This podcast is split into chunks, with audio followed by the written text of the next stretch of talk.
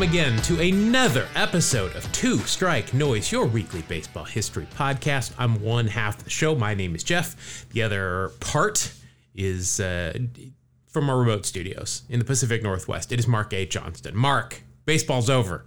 It's done. Oh, man, don't do that to me so quickly. Uh, it, it's always trouble for me handling when the end of baseball season is. The, the World Series is can be so incredibly climactic, and then all of a sudden you're going, when does spring training start again? A So hundred days. A hundred days. I know you know. When we're recording this, pitchers and catchers report in 100 days. So when you hear this, it'll be 98 days. It's That's right. Flying by. We're getting there. But no, you, you you you said it. The World Series ended on Saturday night. So let's just I'd like to remind everybody of this very famous quote by Rogers Hornsby where he said, quote, "People ask me what I do in the winter when there's no baseball. I tell you what I do. I stare out the window and wait for spring." So There you go. let us be spring and this podcast is is the listeners windows and we will keep you you know uh, on thinking about baseball until then. How about that? We are we're the windows to baseball, and that's unfortunate for us because it's really cold out. we're stuck outside. Uh, things i never thought we would have to weigh in on uh, but yet we here we are. Uh, no hitters in the world series not being as impressive if they are combined Oh, well, come on, of course. Yeah, but I mean, it's 2022, and here we are. Uh, I also saw people complaining uh, about why the World Series MVP is named after Willie Mays and not Mickey Mantle. Okay. Well, There are some thoughts, people, that you can just keep to yourself. Unless you have a weekly podcast, then let them rip. But otherwise, just right. don't. you, you have every right to do so. We'll support you 100%. Yeah, but you don't need to. Just keep some of these to yourself, people. All right, but let's uh, let's get into BP. This is you know this is kind of our our cool down BP because the, the regular season, well, the postseason's over too.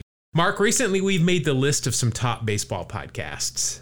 Uh, top whiskey podcast and top Yes. Sabrina the Teenage Witch podcast, which surprised me. But uh, this week we were snubbed, my friend. What?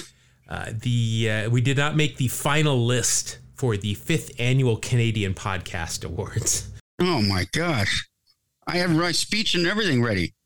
I had just uh, dusted off the old Canadian tuxedo as well Yeah. from yeah, uh, head to that's toe. a euphemism for what is never mind. Denim. No, that's denim head to toe. That's a Canadian tuxedo. so please, uh, listeners, please write your Congress people. Let them know if you are as upset as we are. Yes. So the uh, the Astros beat the Phillies in uh, in six games, which is odd because now the Phillies have never played in a game seven in their 140 year history. That is crazy. Never. World Series 1915, 1950, 1980, 1983, NLCS in 93, World Series in 93, NLCS in 2008, World Series in 2008. NLCS and World Series in 2009, NLCS in 2010, and both the NLCS and World Series this year all ended in games either 4, 5, or 6. So, That's amazing. yeah, the Phillies have never played in a winner take all game in the postseason, which is weird. Yeah, they, they've been around a while, I heard. Yeah, 140 years. That's a good chunk of time. Yes. Compared to almost anything. Yes. All right. Now, so this is completely off topic, but still yet on topic. The Phillie Phanatic. All right. First of all, one of the rare mascots I actually enjoy.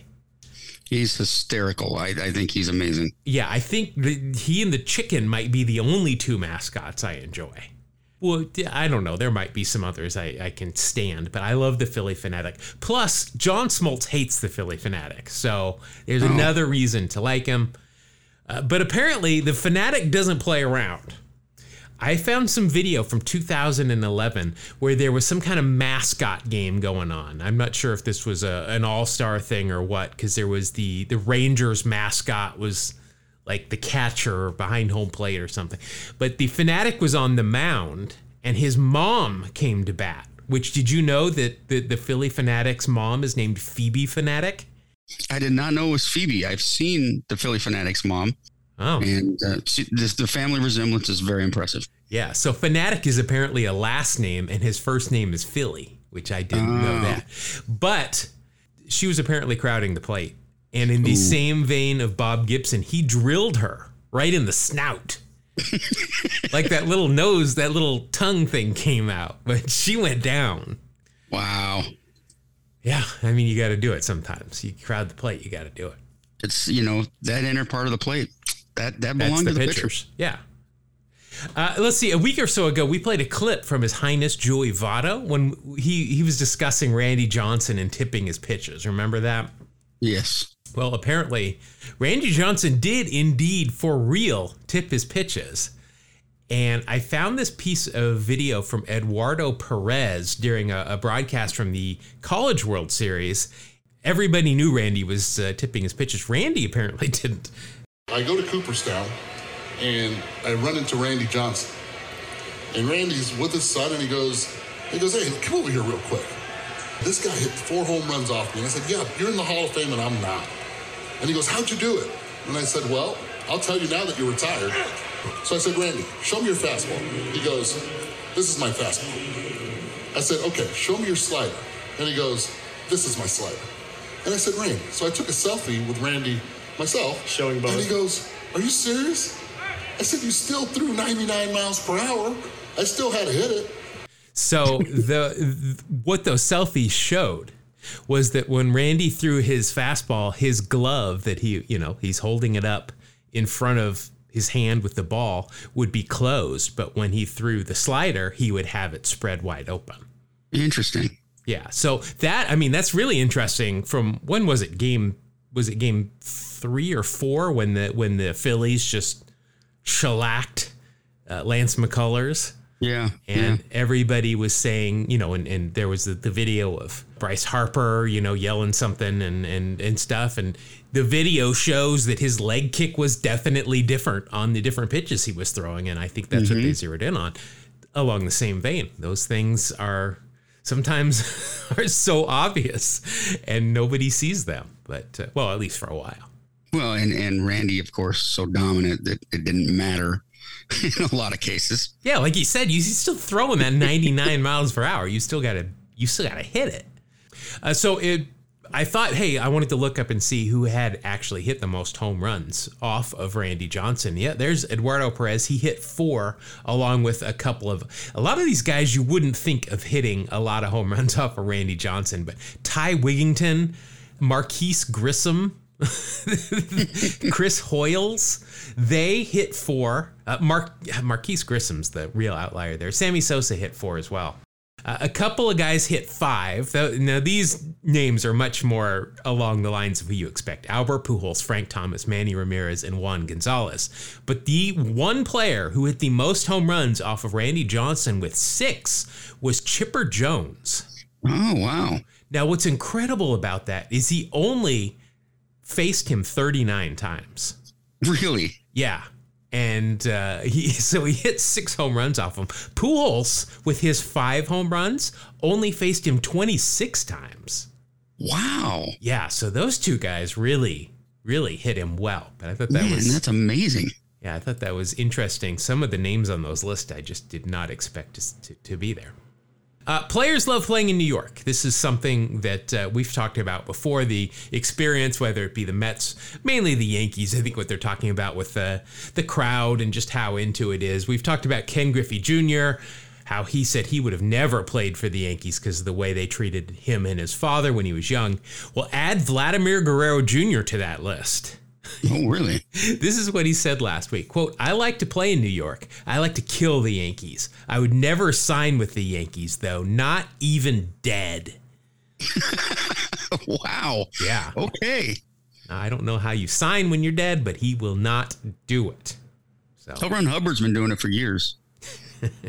Sorry. We're gonna now we're gonna be on the top Scientologists. Oh, uh, not again. Yes, yeah, again. We just got off that list. All right, something that is now notes to me because, of course, before Mark, it was unbeknownst. That's for you. Yes, now it's notes. Yeah, now it's notes. Is that Jose Canseco has a daughter named Josie Canseco, and she is apparently a model of some repute. No kidding. Now, I don't follow a lot of model news, so this might be nothing new to a lot of people, but uh, just found out that her name though was Josie. I, I know she had a daughter that was doing something in the, on TikTok or Insta or something. But uh, Jose has been spouting off again on social media last week. Now he's targeting Aaron Judge and he's calling him out and says he wants to have a home run contest with him. And he claims, Jose claims that he can hit a softball farther than Judge can hit a baseball. Mm, goodness gracious. Do those teams still travel around MLB stadiums that they they used to be sponsored by Steel Power Tools? Right. No, I haven't seen them in years. But I used to, yeah, they used to come around and hit the ball ridiculous um, lengths, and it was crazy a bunch of literal buildings that were disguised as men would would show up and they would just essentially have a home run contest and i remember i did see it once there at the mariners and they were hitting the back wall of the upper deck in left field mm-hmm. so were. i assume though that it's still easier to hit a baseball further than it would be a softball and i think jose is a little bit washed up but I'm, I'm going to put my money on Judge because I remember Judge hit one there in Seattle that was like two or three rows from the back wall and left. Yeah. I don't think a, Jose can do that. Well, you know, they like to say that Jose's steroid addiction has only made him stronger. So I just wanted to point that out. Made him stupider too, if, if that's possible. I remember though as a teenager when I would wait each week for Sports Illustrated to arrive. Once they had a story about these teams, and I was fascinated by them. And this is one thing that MLB doesn't really have, like the NBA, at, at least used to when I worked NBA games every week. Uh, traveling acts. The NBA used to have like Quick yeah. Change, Red Panda, Wiener Dog races. Uh, yeah. MLB just doesn't do this. I don't even know that the minor leagues do it that much anymore. But we've talked about cow milking contests before. We need to bring those back for sure. Oh yeah, how is that not already going on? I don't know. And I remember stadium with a good cow milking contest. I remember in Atlanta, uh, Maddux, Smoltz, and Glavine would come out and have driving contests from home plate when they weren't pitching. None of them were pitching that day at Turner Field, but these just these don't seem to happen anymore. No, you're right. And you know what? At growing up, those were some of the funnest times. Oh yeah, some of that craziness. Last week when we were talking about Mickey Rivers, I mean, he did the the world uh, record attempt before a game. That's right. It's something we need to bring back. All right. Last thing before we get to Trivia Markets award season. Now the season is over. Just a reminder that Ted Williams received MVP votes in every single season he played for, except for 1952 when he only appeared in 62 games. But he only won twice. Oh, he won the Triple Crown in two seasons and did not win the MVP award in either. Okay. Yeah. 1942, he finished second to the Yankees' second baseman Joe Gordon. That's Hall of Famer Jordan. That's Hall of Famer Joe Gordon because he was inducted in 2009 alongside Jim Rice and some left fielder who stole some bases. I'm told. Yeah. Williams led the league in WAR, run scored, home runs, RBI, walks, batting average, on base, slugging, and OPS that year. Gordon led the league in exactly zero categories. Now, this is an MVP award, remember, not MVP of the team, but for the best player in the league, but somehow, no, didn't make it. Uh, the year before, Ted Williams only hit 406, again led the league in home runs, but again came in second to a Yankee. I mean, at least this time it was Joe DiMaggio who, you know, that his season blows Joe Gordon's out of the water, but still not as good as, right. as Ted Williams. In 1947, Joe D again beat out Williams. This time, there was no excuse as to why. Another triple crown for Williams. His war was double that of DiMaggio's, who didn't lead the league in anything other than being married to Marilyn Monroe. I don't know if he was married to her that year, but I'm still going to say it. Right, but you know that's a category that's pretty important to me. It is, but it probably shouldn't overshadow everything that goes on in the field. Not everything. You're right, of course. So Ted Williams could have realistically won five MVP awards. And of course, we can't forget that he lost three complete seasons when he served in the military. That's right. All right, Mark, let's get to trivia. Last week, I asked the question when exactly was the first World Series game played at night? When exactly? Like, I mean, I just wanted to know when. I didn't need the exact date and time. But if you gave time? me, if you said game number blank of this World Series, then you're right. So, uh, Mark, do you have any idea? Um, no. No. Okay. No, I didn't give it any thought either. Just want to be honest. That, he's not the best in the business for nothing, folks. That's right. Is, is uh, but that might be why we didn't make the Canadian Podcast Awards list. right there. Nobody in Canada listens to us. All right. The answer is, in fact, game number four of the 1971 World Series. So that means at least three games of 71 World Series. Well, and I mean, that was the A's. So I, I've seen highlights of that. There were definitely day games during that World Series. But I would love, well, I guess it's impossible because, you know, I was going to say on the weekends have Saturday or Sunday games be D games, but you're up against college football and NFL. Right. So yeah. yeah, that's probably just not going to happen. I love the Saturday day game personally. I do too. I will usually watch Saturday day games if the A's aren't playing, just because I love to watch day games. Yeah, really do. Uh, all right, so we had a couple of people get this right. First of all, Brian Kraus, a usual listener. He also, I missed it last week. He got the question right last week, but uh, I had missed that, so I apologize there. Also, let's see, Trey Watson, Shane Swarznak, I hope I'm pronouncing that right, and Kim P. also uh, sent us some answers that were correct. So thank you very much. This week, as as a, a, makeup here for for Brian Kraus and for getting him, we are going to have a submitted question from Brian.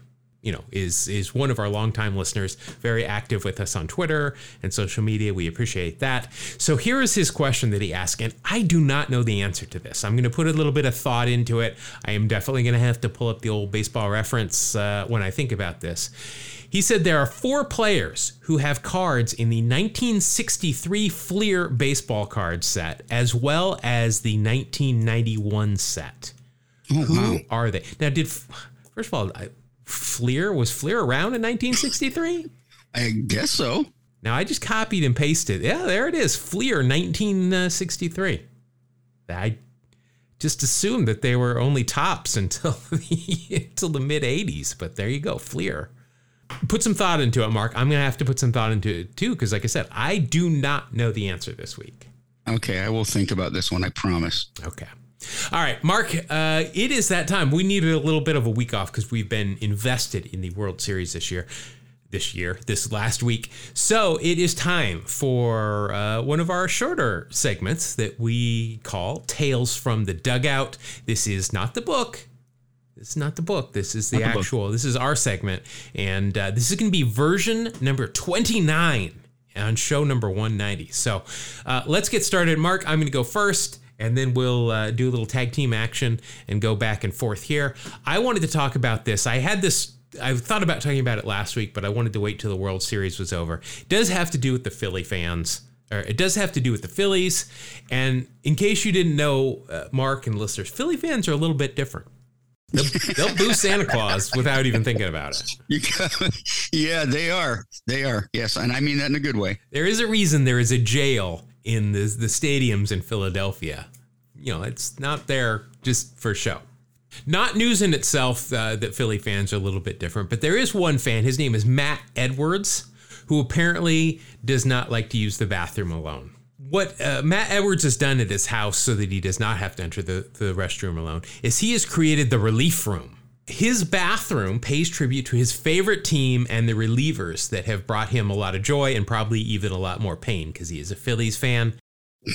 his bathroom, the relief room, is covered with pictures, bobbleheads, baseball cards, other memorabilia. The only real rule is that they have to have been a Phillies reliever at some point in their career. Even the soap dispenser and tissue box are adorned with Phillies baseball cards. so, how did this come to to be, you might be asking. Well, Edwards explained that they were all fired up after they won the World Series in 08. So his dad printed out a picture of Brad Lidge celebrating down on his knees after striking out Eric Hinske. And his dad said, You know, I just, I need to see this every day. I'm going to hang it up somewhere. Mom's not letting me hang it anywhere else, so I'm going to put it in the bathroom. That picture was shortly joined by a picture of Tug McGraw celebrating after the 1980 World Series victory, and from there it just continued to roll.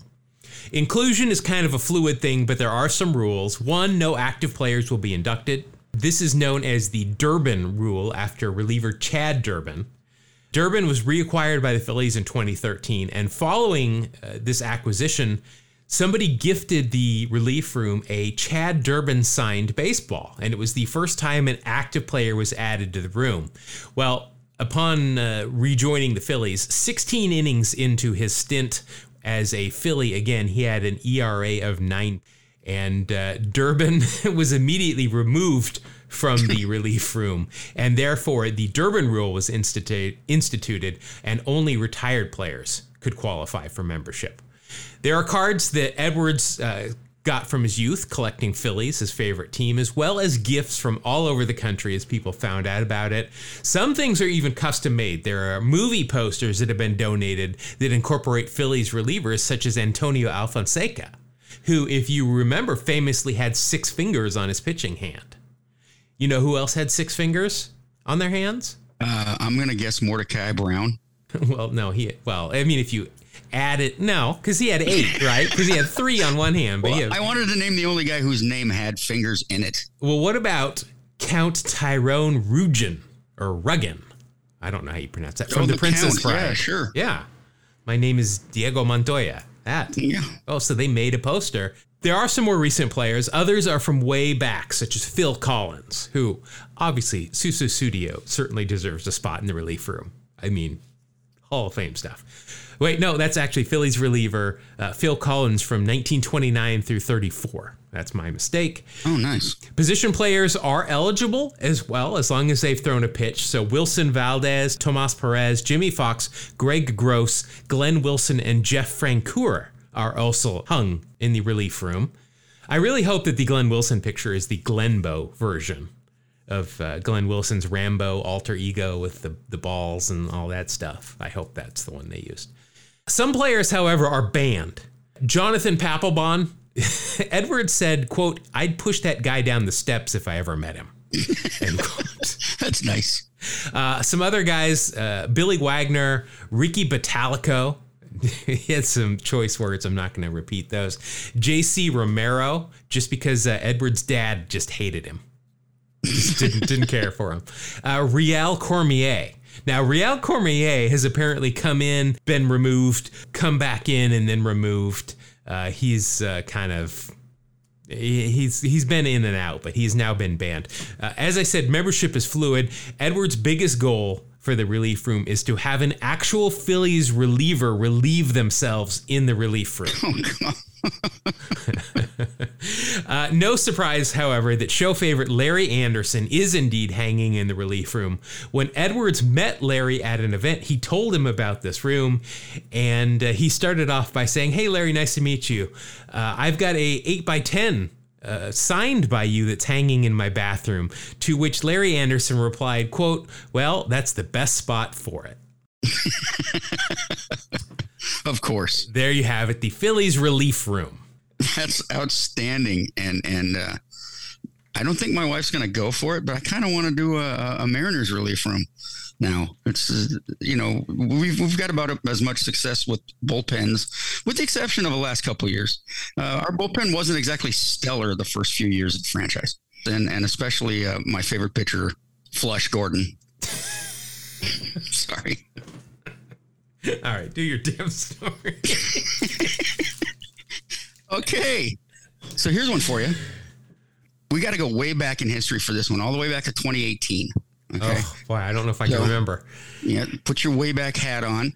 And May 15th, 2018, a guy named Juan Soto hasn't ever batted before, gets up to the plate, hits a home run. And uh, it was it was a very exciting time for everyone involved. Of course, he was, you know, a teenager at the time. Um, but that game never got finished. At least it didn't at that time. There was some rain, there was some delays. They had to postpone the game. So five days later, Soto comes out. He's making his major league debut. So you know what that means? That means that the May 15th game was actually finished in June. So Soto technically hit a home run in the major leagues before his major league debut. I just think he's the only person to have ever done that.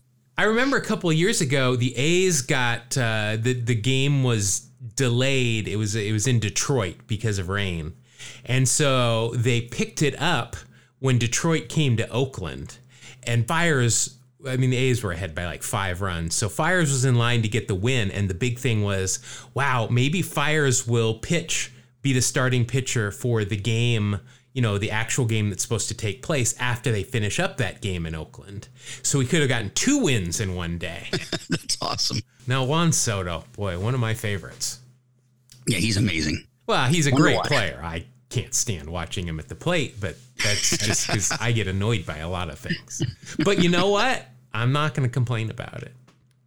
There you go. I'm not going to. So, Mark, I'm going to, if that was the Wayback Machine, get ready to get into the way, way, way, way back machine. We're going to set the dial to July 14th, 1903. We're going to go to St. Paul, Minnesota. It's Willmar versus Benson. Now, I'm I'm sure, Mark, that you remember this one, right? Oh, I have a Willmar versus Benson pennant Yes. hanging in my room. I mean, and you also know what I'm going to talk about when I say 1903, Willmar taking on Benson. You're like, ah, yeah, here we go again. Yeah, I love this one. Yeah, well, okay, so it's scoreless heading into the 10th inning. I don't know if it was an exciting game or if it was boring, because it could go either way if it's scoreless. Uh, the teams, for some reason, choose to ignore the ghost runner rule and decide to play it old school, right? Right? So Thielman, that's all we know. His name is Thielman. I'm assuming that's a last name.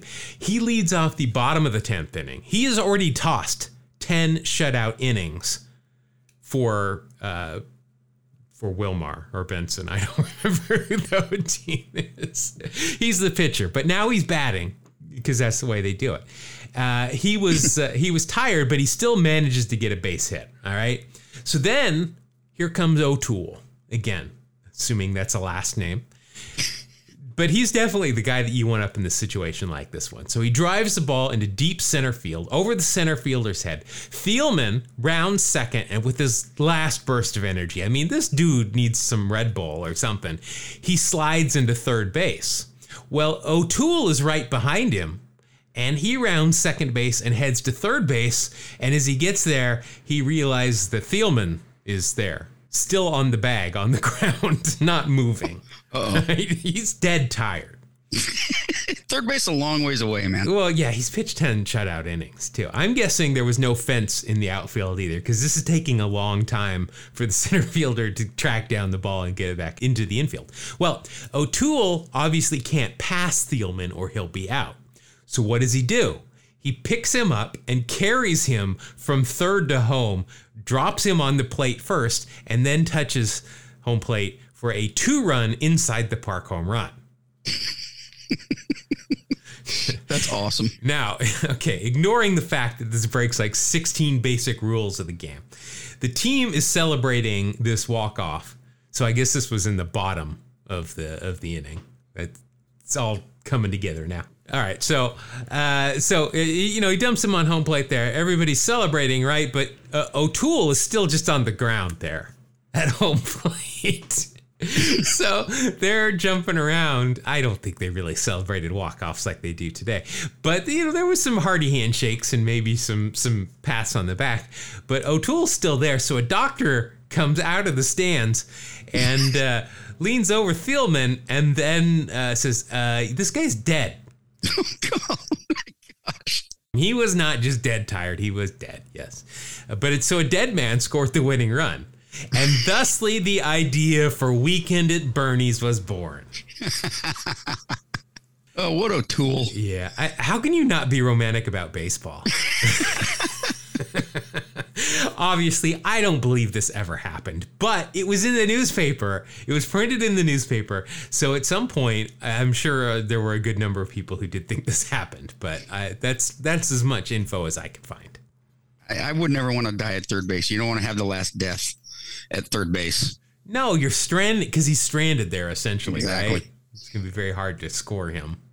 Never the birth or the, the death on third base. Just shouldn't do it. Yeah. Yeah, it's just it's one of the main rules is never Right. die uh, on third base with no or two outs. Yeah. Yeah, exactly. Oh, I was going to talk a little bit about um, a little ancient history, and, and by that I mean Ichiro Suzuki. your your version of Wayback Machine and ancient history is a lot different than mine. It's all relative, Jeff. It's all relative. I, I'm an older guy, so it, things seem, I don't even know what that means. Anyway, going on. Ichiro started his major league career at age 27 and had 3,089 major league hits. So I started thinking, what if everyone on the 3,000 hit club had started their career at age 27? The, the list gets real interesting. Uh, you're still your leader all time is still Pete Rose with 3,357 hits. You know, he got a lot those last, uh, what, 84, 85, 86. He was like in his 40, late mid 40s, maybe. I remember him using an actual walker in, in Montreal to get down the line. uh, he, but he was, you know, Charlie Hustle. The 3,000 hit club, Al Kaline, who was a very young star, only 1,617 hits. Uh, your favorite guy for me to talk about, Robin Yount, 1,779. Rickey Henderson made 2,000, 2,033 hits.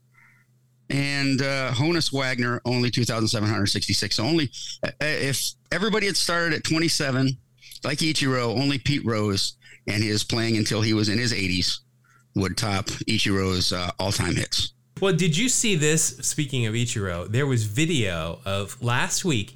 Ichiro and uh, Daisuke Matsuzaka were on a team playing an exhibition game against a, I'm not sure if it was a girls' high school team or if it was one of the uh, women's professional teams in Japan. But uh, Ichiro was on the mound and pitched, and Daisuke was at shortstop. Nice. Yeah, and uh, K actually made a really nice play. He had to range to his left. He caught it and like spun around and threw it to first and just got the the runner. It was uh, it was really. They look like they're having a good time out there. these these athletes, man, I swear, they can continue to do that stuff. Yeah, so we mentioned that the uh, climax series ended a week ago. They're already playing exhibition games over in Japan. Oh, now, wow, right some on. of it is against. Uh, they're getting ready for the World Baseball Classic, but I also saw that some of the teams have got fall training. So the season ends and they're already doing some training, kind of like Wow. uh, off-season drills and stuff. But you're never going to see that here. No, no way. Okay, just this one last thing I wanted to add because I wanted to do something that goes a little further back. So we're going back to 2013. oh, geez. It involves your Oakland Athletics and a player named Adam Rosales. Do you remember this guy? I do. He is going to Yeah. be at fantasy camp, and I'm very excited because A's Oh, fans right love Adam Rosales. This is very appropriate then. Uh, in 2013, uh, the Texas Rangers on August 2nd waived Mr. Rosales and he was picked up by the Oakland Athletics. Six days later, on August 8th, Oakland waived Adam Rosales and Texas picked him back up. Four days later, on August 12th, the Rangers waived him again and Oakland picked him up. So, in a matter of 10 days, he went Oakland, Texas, Oakland, Texas. There's a guy that travels a lot, but only between two cities, my friend. Yeah, I remember his car was caught up, uh, being shipped like from Oakland to Texas, and then it had to be rerouted. he is uh, now managing managing in the minor leagues for the A's. I forget uh, I forget where. He and Bobby Crosby are both managing in the minors. It's great. he was a jack of all trades. I mean, he played everywhere. A's fans loved him. He just he hustled. He was always diving and is always had a dirty uniform. I really One of those guys. Yeah. Nice. All right, so now that is going to wrap up another uh, edition of Tales from the Dugout. What did I say? That was number twenty nine or something like 29. I can't wait for 30. I got some ideas. Okay, We're going to go way back to like maybe even the 80s. I don't Oh, know. Wow. Wow. I don't think any of our listeners will remember that, but okay. No. All right. So uh, it's now time to head into the final portion of the show. It is uh, everybody's favorite cardboard and wax based 1v1 tete a tete. It is time for Wax Packs Heroes. Hit the theme. Wax Pack Hero! Gonna pull a Wax Pack Hero! stars in his eyes. Hero! On the podcast tonight. All right, Mark, uh, you had quite a victory last week. We are now knotted up at 11 apiece. We're playing to 20. I kind of am let down here. I had a lead for the first time ever a couple of times, and, and I now I've let it slip through my fingers. Uh, we're going to go ahead and uh, we're going to do something a little bit different. Again, we've tried this once before. It didn't work out wonderfully, so we're gonna we're gonna try again. We are gonna open because I bought two whole boxes of these things, so we're gonna have to open them at some point. Uh, we are gonna open some triple A baseball cards, Uh, and these are from 1991. So hopefully we're, we're hoping to get some guys that maybe we haven't had before because you know, they were in the minors at this point when we usually open up these cards. Uh, we're going to open these up. We're assuming they made the major leagues at any point. We're going to go ahead and just pick their best year and we'll pull the baseball reference war for that and we'll add that together. Got a couple of other things here that we can add on that will add to our totals. Anything on their face, sunglasses, flip downs, eye black, mustachioed gentlemen or women. I don't want to discriminate. That's an extra tenth of a point. Uh, if it's a good mustache, we might give it an, an extra 20 points well, a twentieth of a point, I guess. Uh, if they're wearing real stirrups that we can see sanitaries, that's good. That's an extra tenth. But if they're wearing two and ones, that's bad. That's a minus a tenth of a point. If the player played any of their final three seasons in Seattle, that's a tenth of a point for each of those. If they got sweatbands with their jersey number or caricatures on it, tenth of a. Two flaps or no flaps in the batting helmet, or either hand uh, not wearing a batting glove while holding a bat, plus tenth of a point if in their best season in the major leagues they won an award rookie of the year cy young mvp all-star gold glove half a point each if there is a hall of famer on the card this one might be a little hard uh, regardless of whether they're the focus or not that's a whole tenth of a point now mark normally we say if Rickey henderson or nolan ryan are, are on the card we get extra points that's out the window on this one i think Yeah, can I have Tom Drees? oh, you threw those three no hitters. Remember? oh yes no i do remember that would that might have been a tales from the dugout It was, I believe. Normally, Mark, we pick a team. And uh, if they're wearing that jersey on the card, we get a half a point. We're going to go ahead. We're going to each pick a team, and if they their best season they were on that team, you will get the half a point. So, who are you going to go with this week? I am going to go with um, the Expos Nationals franchise. All right, the Expos Nationals. I'm going to go with. Uh, I did. A, I did a lot of Philly stories uh, today. Oh, you so did. I'm going to go with the Phils. In honor of the National League champs. Uh, so I got these two packs, Mark. I got one in my left hand, one in my right hand. Which one would you like? This I can feel it. It's the right. Right. All right. Yeah, I'm gonna have you go go first. Now there are 12 cards in here. I feel like we're gonna f- go through these pretty quickly, so we're just gonna open all 12. Uh, a lot of these might not even have made the big leagues, so that's what happened last time. All right, leading off might very well be the case. Okay. I don't even know how you say this guy's name. Bob Ayrault. Now you're familiar with Bob? Yeah, so he was a Mariner, I think. Well, of course he was. Uh, all right, so these are all labeled pre-rookie 91, which is cracks me up. Uh, let's see. Yeah, he did. He- good news for you. His final season was with the Mariners. He actually came up with the Phillies. Oh, that's you. Yeah, and I'm gonna go ahead and wow. Now this is tough.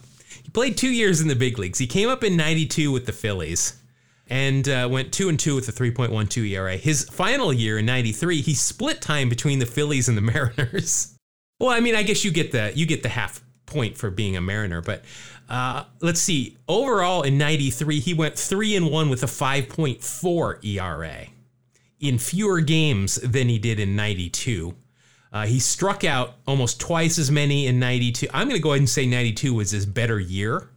Makes sense. So he's a Philly that year. So I get the points, but you get you get the points for his uh, 0.4 WAR. Plus he was a Mariner, so that'll be 0.5. But he's uh, a Philly, so that just wipes it out. Great. so It was a nothing card. it uh, did not e- ever exist. All right. Next card is uh, the oh you got a minor league manager card so this is going to Oh, be great. better. Managing the Scranton Wilkes-Barre Red Barons, it's Bill Dancy. Bill Dancy. Like you know that tune is very dancy. It's got a good melody to it. Oh, yeah, yeah. I give it a 44. Out of sixty-two. That's right. Uh, let's see now. Bill Dancy played uh, in the in the minor leagues for six different, yeah, six different seasons in the minor leagues. Never made it to the big leagues. So uh, unfortunately for you, there's no points. This is kind of along the lines of what we were expecting. uh, he did not ma- he did not manage in the majors, and he last. Oh well, he was the third base coach for the Phillies during the 2005 and 2006 seasons, and then worked as the minor league field coordinator for the Tigers. so do you get Philly points for him? I don't think so. No. okay. All right, now hey, somebody we know. He's, you should get some good points out of here. Here he is. A uh, he's a pitcher for the Syracuse Chiefs, who are the Blue Jays franchise at this point. It's Juan Guzman. Oh, nice. A big leaguer. Yeah, I think you'll get some points out of here because we're going to look at his best season. So uh, Juan Guzman won two World Series. Uh, let's see, both of those with the Blue Jays, 92 and 93. He was also a All-Star and won an ERA title in 1996, which Nice. that might be his uh, best year. Actually, no, no, his best year was either 92 or 93. I'm going to say it's probably 92. He was also an All Star that year. 93, he did get Cy Young votes. Uh, I'm going to go with 92 because in 93, he led the league in wild pitches with 26.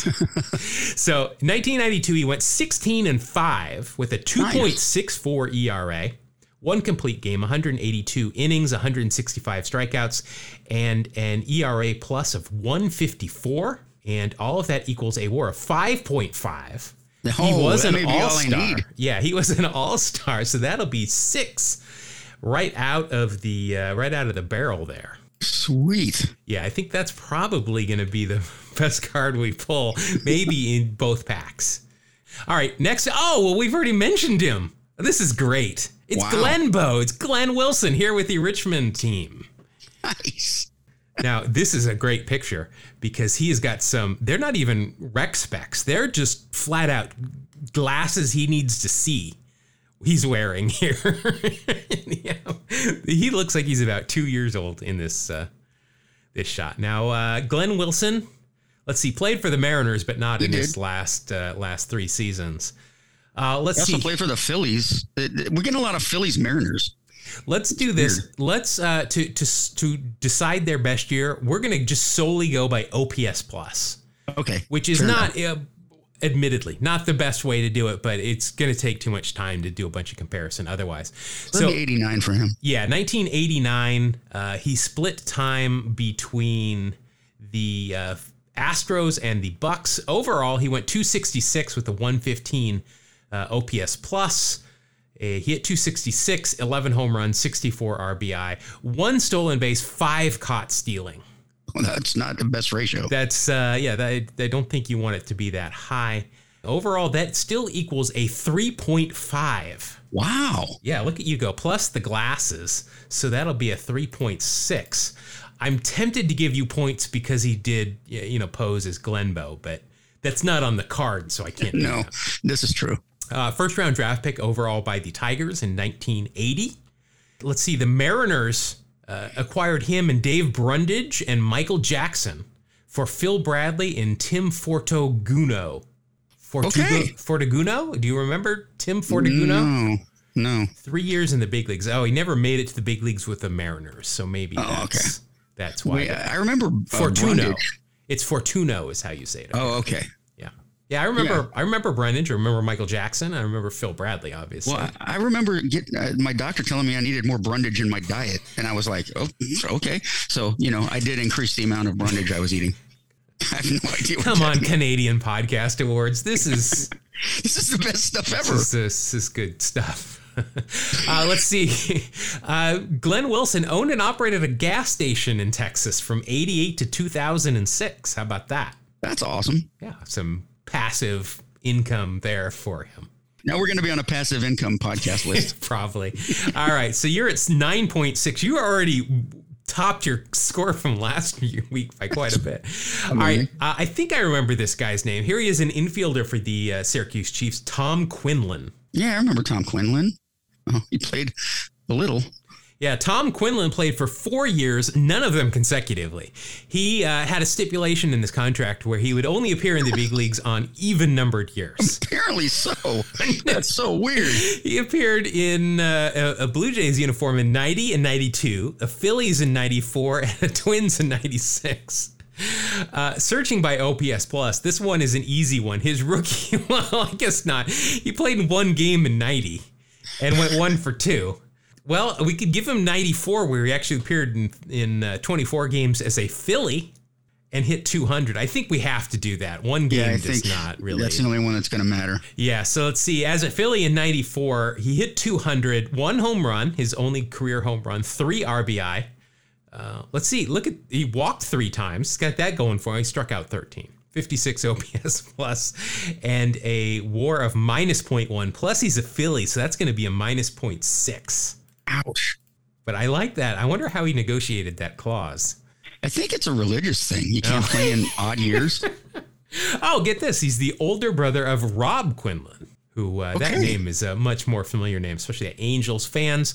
Also, Yes. two spar, uh, two sport star in high school, easy for me to say, drafted by the Calgary Flames in the fourth round of the 86 NHL draft.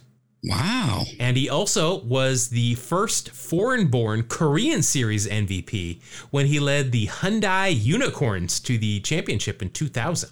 Go unicorns. Yeah, and he and his brother Rob are part of the ownership group of the St. Croix Riverhounds, a Northwoods League collegiate summer baseball team. Oh, nice. Some of that collegiate summer stuff can be really fun to watch. Yeah, that's on ESPN Plus. Those that Northwoods, uh, Yeah. or or is it maybe it's on uh, MLB.TV? But they they do show those. All right, next we uh, go to the Richmond team again here. This is a very stoic looking mountain of a man that is a catcher. His name is Kelly Mann. I think Kelly Mann did a little bit of big league time. That's Kelly Mann with two N's. Uh, Okay. Let's see. Yes, he played two years in the big leagues, both with Atlanta, 89 and 90.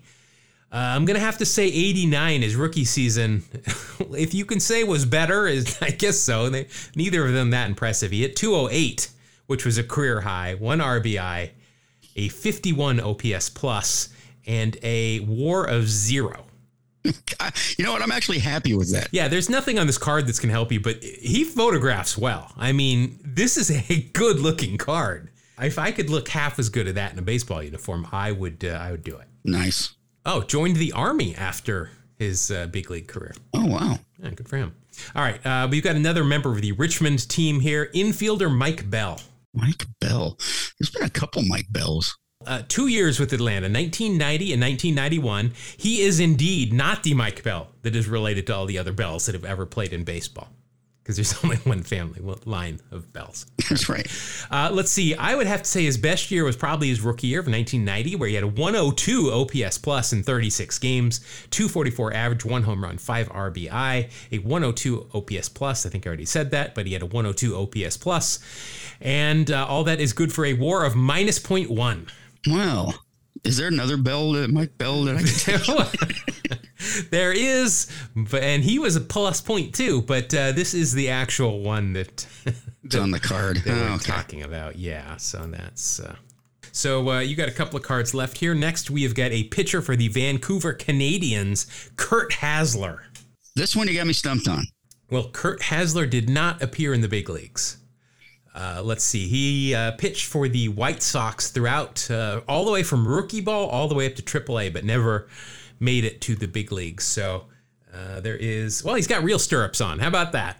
Hey, Good news for you there. Native of Hawaii. Uh, I think that's uh, about as close as.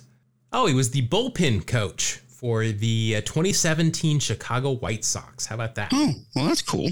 You know, you got a tenth of a point from him. So, I'm, I'm happy with that. I've been hitting minuses. yep. All right. Next, you have got a outfielder for the Calgary Cannons. It is Alonzo Powell. God, do I, I remember him, but I'm not sure if it's just from the minors. The name seems familiar. Alonzo Powell. Well, you're going to get points because uh, one of the two seasons he played was with Seattle. Maybe that's how you remember him. And that was his best year, too. Yeah, yeah. 1991 with the Mariners. He appeared in 57 games, hit 216, three home runs, 12 RBI, a 81 OPS plus, and that is good for a minus 0.5. well, he was with the Mariners though, so that'll only be a minus 0.4. And uh, you seem, and you take two steps forward and one step back. I believe is the great Paula Yeah. Abdul once, or no, I'm sorry, the great MC Scat Cat. Come on, let's there you go. make sure we give credit to who's talking there. Oh, wow. Powell was the first foreign born player in the NPB to capture three consecutive batting titles. Oh, wow. That's impressive, actually. Yeah, let's see. He played for the Chunichi Dragons for five seasons and then one final year with the Hanshin Tigers. Very nice, actually. Way to go, Alonzo. All right, so you've got uh, three cards left here. I don't, um, I don't think I remember this guy. He is uh, in an Expos minor league uniform, so you got to keep your fingers crossed. It is catcher Jeremy Goff. Again, I'm stumped on this one. Well, the Google machine doesn't come up with anything.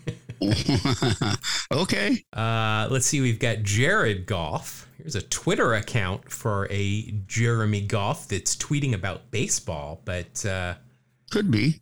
yeah, We'll see I- any big league time no matter what, though. So, father of Rams Super Bowl, oh, Jerry Goff. Okay, no, I found it. No, he did play in the big leagues. All right. I don't know why this didn't come up. But uh, Jerry Goff, uh, first of all, obviously, Mark just spilled the beans. I guess that's the headline, right? That he is the father of uh, quarterback somebody Goff. In Jared NFL. Goff. Who? Jared. Jared Goff? All right. He went to Cal, right? Uh, I think so. sure. Because his father, uh, his father is a big Cal. Oh, his father is born in San Rafael, California, the same as uh, myself. Oh, nice. Uh, let's There's see. the show connection. Yep. Uh, Jerry Goff. Hey, let's see if he's we can get him on the show. Jerry Goff played for six years in the big leagues. Let's see. His best year would probably have to be. Gonna have to go with 1993. He had a 360 OPS plus in 96, but that was in one game. In 1993 for the Bucs, he appeared in 14 games, hit 297, two home runs, six RBI, a 151 OPS plus, and that will equal a WAR of 0.4. I'll take it. Yeah, so you got that going for you. Um, oh, he did appear in Montreal. Oh, that, but his best year was in Pittsburgh, so no bonus for you there. All right, you got two cards. Oh, wow! This is easily the best card we've ever pulled in the minor league set. Oh, nice. Here he is with the Tucson Toros, Kenny Lofton. Oh, wow. I don't know. Did did he ever uh, go on to appear in the major leagues? I'm not sure. I think he did. I think he played for a few teams. yeah. Four time gold glover, six time all star. Came in second in the rookie of the year balloting in 1992 behind Pat Listach. Obviously, Lofton went on to a much better career. Let's see, I'm going to have to say his best year might have been 1994. 94 with the uh, Cleveland franchise. He hit 349, all star, gold glove, led the league in hits uh, strike year, obviously 94, and stolen bases, had 12 home runs, 57 RBI, 60 stolen bases, a 412 on base, and a 145 OPS plus. All of that will equal a war of 7.2. Plus, Oh. he was an all star and a gold glove, so that is 8.2. My goodness. Good card for you there. I don't think we've pulled Kenny Lofton a whole lot. Uh, holds the American League record for postseason stolen bases. Obviously, we've mentioned many times before, played basketball at the University of Arizona as well. Here's one for you. You don't see this often. Lofton co-wrote the song "What If" on Ruben Studdard's 2006 album "Soulful." Not the Velvet Fog, that's Mel Torme. What, what, what was what was Studdard's nickname? He was on uh, no American idea. Idol, right? That's right. Yeah, I think so. I've never watched that show. I, I just know he was there. I don't remember what. Uh... Oh, and we've also talked about he was on the Wayans Brothers. That's George right. Lopez. How does Ruben Studdard not have a Wikipedia entry? I don't know. Should I write it? Yeah, I think you should take uh, take the initiative. Yeah, just be it was. Uh, yeah, was the not the Velvet Fog, something other fog. All right, your final. Oh, good. Your final card is another manager card. Oh, good. Uh, he was Kenny Lofton's manager in the minors. It is Bob Skinner. I wonder if he's Joel Skinner's father. Could be. Let's see. Wow, Bob Skinner played for 12 years in the big leagues. He won two World Series and was a three-time All-Star. He won World Series with the Bucs in 1960 and the Cardinals in 1964. Wow. Overall, in those 12 years, he hit 277 as a left fielder, had 103 career home runs, lifetime uh, OPS of 773. And uh, if we're just doing this the dirty, down and dirty, quick way of OPS plus, uh, let's see, either 58 or 62 would probably be his best years. Um, I'm to actually say 1958 might have been. No, I, he was an All Star in 58, but I think 62 he was better. He hit 302. Uh, he was a um, hit 20 home runs, 75 RBI, and had a 139 OPS plus, and that is good for a 3.6 WAR. I tell you what, I got better scores in the minor league game than I did in the big league game. Yeah, now he does also have some nice science teacher glasses on there as well, so that Nice. will That'll bring you up. You ended up with a 20.9. Oh my gosh, that's hilarious. that is better than what we usually do in the in the regular packs. So Yeah. But don't worry, mine will bring us back down to earth, no doubt. Well, it's probably 12 guys that never played in the big leagues, right? Yeah. And here it is. Skinner is the father of former major league catcher Joel Skinner. There you go. You were right. All right, so you're at 20.9. That's going to be hard to beat. I'm not going to lie. And I Usually, don't have, this is where I say you're going to need Hack Wilson, but you're going to need a minor league card of Hack Wilson. Yeah, I don't think he was playing in 91. Uh, I've got a Albuquerque Duke outfielder. It is Butch Davis. Albuquerque Dukes. Yeah. Great logo. All right, so I got a major leaguer at least. Uh, he played eight years in the big leagues from 1983 through 94. He was up and down. Only appeared in 166 games total. I'm going to have to say that uh, his rookie season of 83 with the Royals, definitely his best year. 33 games, he hit 344, two home runs, six triples, 18 RBI, four stolen bases, and a 136 OPS plus, and that is a WAR of 1.3. yeah you to the positive, Jeff. Yeah, so I'm I'm off to a good start there. Let's see, he was a first base coach for the Twins for Paul Molitor's 2015 squad and was fired after 2016. Did an awful job of coaching first base, apparently. Made a brief cameo in the 88 film Bull Durham. Oh, wow. Wow, that's uh, There go, Butch. I get a point for that. IMDb reference. That's going to be one of our new things. Oh, nice. Okay, next year. Mhm. All right, next I have got. Oh, here's a guy we know, and he's got a. Can I just say a badass mustache going on here for the Oklahoma City 89ers? Roger Pavlik. Why do I remember Roger Pavlik? He was a reliever with the Rangers during his best uh, years. Or I might have been a starter. Yeah, he was a starter. Seven years in the big leagues, all of it with Texas. Was an all star once in 1996. And uh, let's see, for a pitcher, we'll probably just sort by ERA plus and look here. Looks like his best year was probably 1993. He went 12 and 6 with a 3.41 ERA, 166 innings, 131 strikeouts, a 122 ERA plus, and all of that will equal a WAR of 3.7. Wow. Plus the mustache will be a 3.8. I like this so far. Boy, I remember Pavlik quite a bit. Yeah, I remember a lot of common cards. All right. Uh, Rogers' teammate on the 89ers that year is outfielder Dan Peltier, or Peltier, not Phil Plantier. No. I like to go with the French pronunciation and go Peltier. Peltier. Peltier. Let's see, three years in the big leagues uh, 92, 93 with the Rangers, and then 96 with the Giants.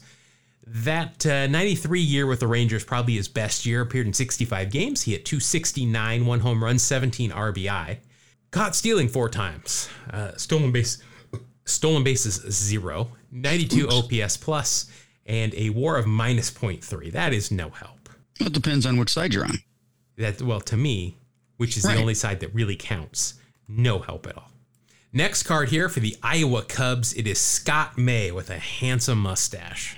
Not the basketball player, Scott May, obviously. Uh, I couldn't tell you because I don't know about the basketball player Scott May.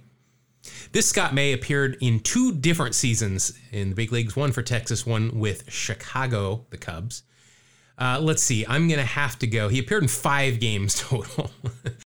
yeah, I'm going to go with his uh, 88 season with the Rangers, three games and 8.59 ERA. And that tells you what kind of pitcher, if that was his best year. Seven innings pitched, eight hits, a ERA plus of 50 and that is good for a war of minus 0.2. But he's got a good mustache. It'll only be a minus 0.1. I wish I could say it was a two tenths mustache, but I, I just don't. Not think quite there. No, I, I can't. I can't do that in good conscience. Conscious conscience. Next, uh, they seem to give you two guys from the same team in a row here because I got another Iowa Cub infielder Glenn Sullivan wearing some good st- real stirrups. I'm lost on Glenn Sullivan. No clue. this is the kind of pack I expect from my. I did. Looks like he'd never made it to the big leagues. Uh, Glenn Sullivan, um, yeah, never made it above Triple A. So I, I will get a tenth of a point for the the real stirrups at least. But uh, played a lot for well, only played for the Cubs in the minor leagues. But like I said, never got above Triple A. All right, next I have got. Oh boy. Okay, so uh, I've got a guy here, an infielder for the Louisville Redbirds. Now, I gotta mention two things here about this. This first of all, first of all, he's got some science teacher glasses that literally cover up half of his face. There is nowhere his eyeballs can move where he is not looking out of these lenses. But I want to mention that the Louisville Redbirds, their hat for this year, it's not a cardinal. You remember on Laverne and Shirley, Laverne on all of her clothes had a big cursive L on Of them. course I do. Absolutely. I'm not sure, but this hat he's wearing might belong to Laverne because it's got a big L on it. It, oh, yeah, that's funny. it is infielder Stan Royer. Stan Royer with the Laverne cap on. Let's see. Stan Royer, wow, he played for four years in the big leagues. Uh, four years with the Cardinals, and then he was traded to the Red Sox at the end of his final year in 94. His best season, I'm going to have to say, would be 1993. He appeared in 24 games. He hit 304, one home run, eight RBI, and a 102 OPS plus. And uh, that'll be a war of zero, but he does have those glasses on. So another tenth of a point will take me up to 4.9. I don't believe I get anything for the Laverne hat, do I? Um, man, you should. You should. Uh, you ever play the Laverne and Shirley game? Uh, no, I did not. Yeah, it's when you wait for somebody to say something like that's so disgusting, or I've never seen anything so sick in my life. And then Lenny and Squiggy come in and go, hello. The, the key is to time the hello exactly when they say it. That's the best game. I'm pretty good at it. Okay. That was David Lander, by the way, playing Squiggy, who was a scout. yes, I know. We've talked about that's right. He was a huge baseball guy and was a scout. Yeah. Uh, I should mention that Stan Royer drafted in the first round by the Oakland A's in 1988. Oh, there you He go. did not continue the rookie of the year uh, No. streak by the A's. He was, however, we've mentioned him before because he was dealt by the uh, by the A's to the Cardinals for Willie McGee, and he went along with Felix Jose to St. Louis. That's right. And yes, I, yes. we have definitely talked about that before. Um, now, uh, Stan is the president of uh, Clarice Advisors, an investment advising and wealth management firm based in St. Louis. All right. Next, we got another Albuquerque Duke pitcher. I do not know that this guy played in the big leagues. Jamie McAndrew. uh, big drawing a blank here. Well, look at that. Two years in the big leagues, at least two appearances. Let's see. Uh, 95 and 97, both with Milwaukee. Definitely 95 was his better year. He went 2 and 3 with a 4.71 ERA, ERA plus of 106, and a war of a positive 0.2 or a positive 0.4. So I'll take that. Takes me up to 5.3. First round draft pick by the Dodgers in 89. Oh, wow. Yeah, I, I it, I'm always fascinated to see when some of these guys were picked. Uh, born in Williamsport, Pennsylvania, and his father Jim McAndrew apparently was a major league pitcher for the Metropolitans. Nice. Also, was the starting punter for the University of Florida football team in '86 and '87. No kidding. Uh oh, maybe this is why we haven't heard of him very much. Was a scab Oh, in replacement the player. 95 season. Yeah. So he is not collecting that pension. All right. So I'm at 5.3. You finished at 20.9 somehow. Uh, next, we've got a Red Sox coach, not even a manager, it's the coach of the Paw Sox, Mark Molesky. Okay, you're on your own on this one, pal. I wish you the best. All right, let's see. Uh, does not look like he made the major leagues. Kicked around in the minor leagues for six years, all with Boston, but never made it above double A. So that is not going to help me out. Uh, it looks like he did some uh, some more coaching in the minor leagues, but that's it. No, nothing for me. Doesn't help. All right, I've got four cards left here. Uh, this is I'm shooting my shot right now. I'm just telling you. I'm at 5.3. You're at 20.9. This guy we've heard of. Uh, he's a member of the Paw Sox. He was being coached by Mark Molesky. And uh, he also now, at least he used to own a trucking company since he retired. It is infielder, but we know him to be first baseman, Mo Vaughn. I, I have heard of that guy. I think you might have a good season or two in him. Yeah, uh, let's see. Three time All Star, league MVP. That might be the year we're going to choose. And a Silver Slugger. One of the last players to wear number 42 in the big leagues. Yep. Uh, let's see here. Looking at his 12 years of service, Wow, his MVP season actually not even really close to his top three or four OPS plus seasons. I'm not sure that it's truly his best season, but I think as the MVP that year, I've got to I got to choose 95. I mean, like 96, he hit more home runs, had a better average. Yeah, I think I got to go with the MVP. Plus, I'm not gonna lie, that's gonna get me half a point. For being the MVP. Plus, he was an All Star and a Silver Slugger that year, so that is oh no, Silver Slugger doesn't get us, but it's a whole point just for that. In uh, 1995, uh, led the league with 126 RBI, also 150 strikeouts, stole 11 bases, was only caught four times. Nice. Yeah, hit 300, uh, 575 slugging, a 144 OPS plus, and all of that equals. Ah, I should have gone with 96. He had a 5.6 WAR. In 95, he just had a 4.3. Well, you'll never catch me now. I got a 5.3 plus uh, for the All Star and the MVP, and he's got a mustache, so that'll be a 5.2. Maybe that's how we should do it in the in the future. Is just look at the WAR and just take their highest WAR It's probably the best idea. season. Is probably well, but we'll we'll do that next time. This is a much better pack uh, than the ones we did the first time. Uh, Mo Vaughn, first round pick in '89 by the Red Sox, and then was traded by the Angels to the Mets for Kevin Appier in Oh, wow. 2001. Appier's solid pitcher. Yeah. He played um, on that Seton Hall team. He hit 57 home runs, uh, which is a team record. And uh, that was the same team Craig Biggio played on. All right. I got three cards left here and I'm not feeling confident. I'm at 10.5. I'm half of your total. And I've got with the Omaha Royals, Daryl Smith, a pitcher. Daryl Smith. All right. Well, uh, if you look him up in baseball reference, he is just Dar Smith. Oh, okay. It's kind of weird. Daryl Clinton Smith. One year he appeared in the big leagues, two games, 1990 with the Royals. And it's interesting. The picture in baseball reference is the picture from this card. They just airbrushed out the uh, Omaha logo on the hat, but it is the exact. It is the picture from this card.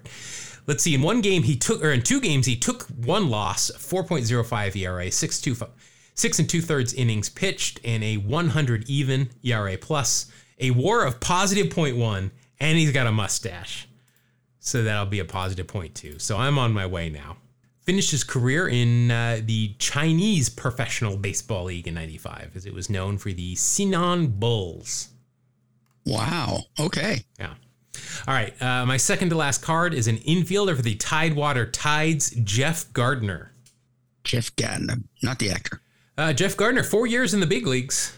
Let's see. The Mets, two with the Padres and one with the Expos. So if that happens to be his best year, which I don't think it is, we're going to get points. I think 93 is going to be his best year. 140 games. Never appeared in more than 42, except for in 93. Hit 262, one home run, his lone career home run, 24 RBI, two stolen bases, and an 86 OPS plus, And that will equal a war of a career low minus 0.2. Oh, no. This uh, this card is uh, great because the word tides is written very large across the chest of his jersey and his hat, so you always know who you're playing. That's good. All right, and my final card, uh, pitcher for the Royals, Greg Everson. Greg never appeared in the big leagues, so that's that's not going to help me out. I don't think. I don't think I get any points for that. You get like a, I think there's a consolation prize or something. Yeah, the consolation prize is his wispy little mustache here, which will uh, bring my total up to 10.6. And for the first time this season, Mark, I am now trailing. I, Oh, my. I'm in my familiar position of looking up to you. You're the only one, pal. Yeah. All right. Well, you know these these packs were a lot better than what we've had in the past. Uh, we Yeah, that some was cool. We got to talk about some guys we don't generally get to talk about. Yeah, like Roger Pavlik. We had Mo Vaughn, Kenny Lofton. Uh, you know, some guys that actually had some good careers. Alonzo Powell was an interesting one to talk about. Glenn Bow. We had Glenn Wilson and Juan Guzman. So uh, those were a lot better. Well, maybe we'll do a double A one of these times because I've got a box of double A cards as well. So.